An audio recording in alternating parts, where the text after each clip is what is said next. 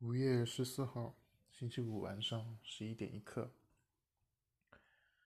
今天晚上回来的时候，看见路边就在马路旁边，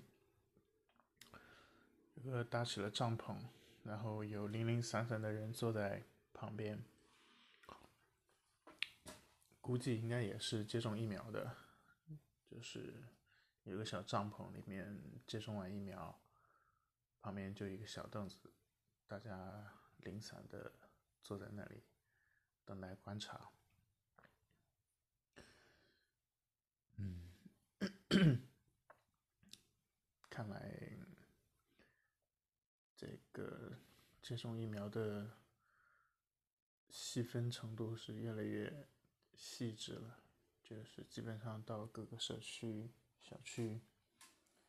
比较小的一个区域里头，都会安排一个疫苗接种的点，而且接种的时间点也变得更晚了，就不耽误大家工作的时间，还是下班了之后也可以去接种疫苗。不过离我公司比较近的那个点，好像最近这几天就没有看到有人在排队了。估计人已经都比较少了吧。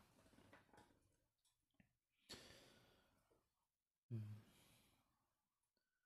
然后刚才嗯刷抖音的时候看到一个下象棋的直播视频，看起来挺搞笑的吧？就是一个国际啊，不是国际象棋，就是中国象棋的。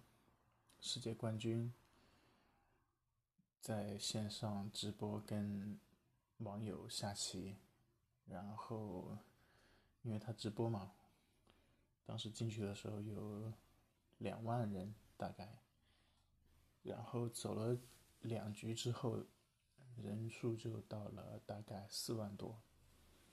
中间有一个画面挺搞笑的。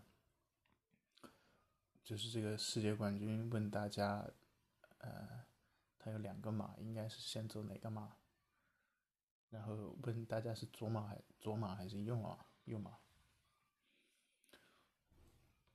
然后绝大部分的人都说右马，然后他就 按照大更多人的意见这样走了，然后他就开了个玩笑说，嗯。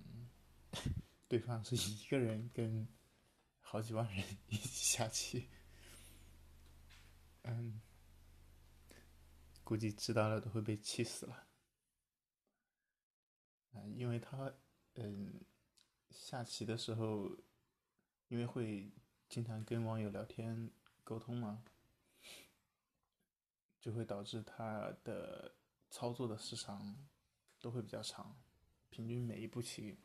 估计都得三十秒往上，就是不太像是一个正常网友的呃操作模式。因为他也调侃说，搞不好对方还以为是自己是在跟机器人在下棋呢。其实，其实对方不知道他是在跟一个世界冠军 外加好几万这个世界冠军的教练。一起下棋，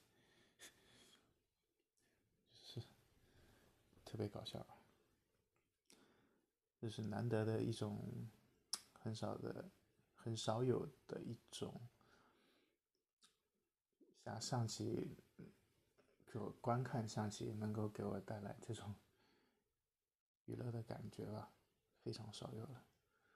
以前小的时候下象棋的时候，只有你。想尽办法，绞尽脑汁去赢对方，觉得赢了就才会很爽。其实现在倒也不觉得一定是要赢很爽，而是 就是这种氛围感觉也挺有意思的吧。OK，今天就聊这么多吧，明天还得早起。周六去公司做培训。晚安。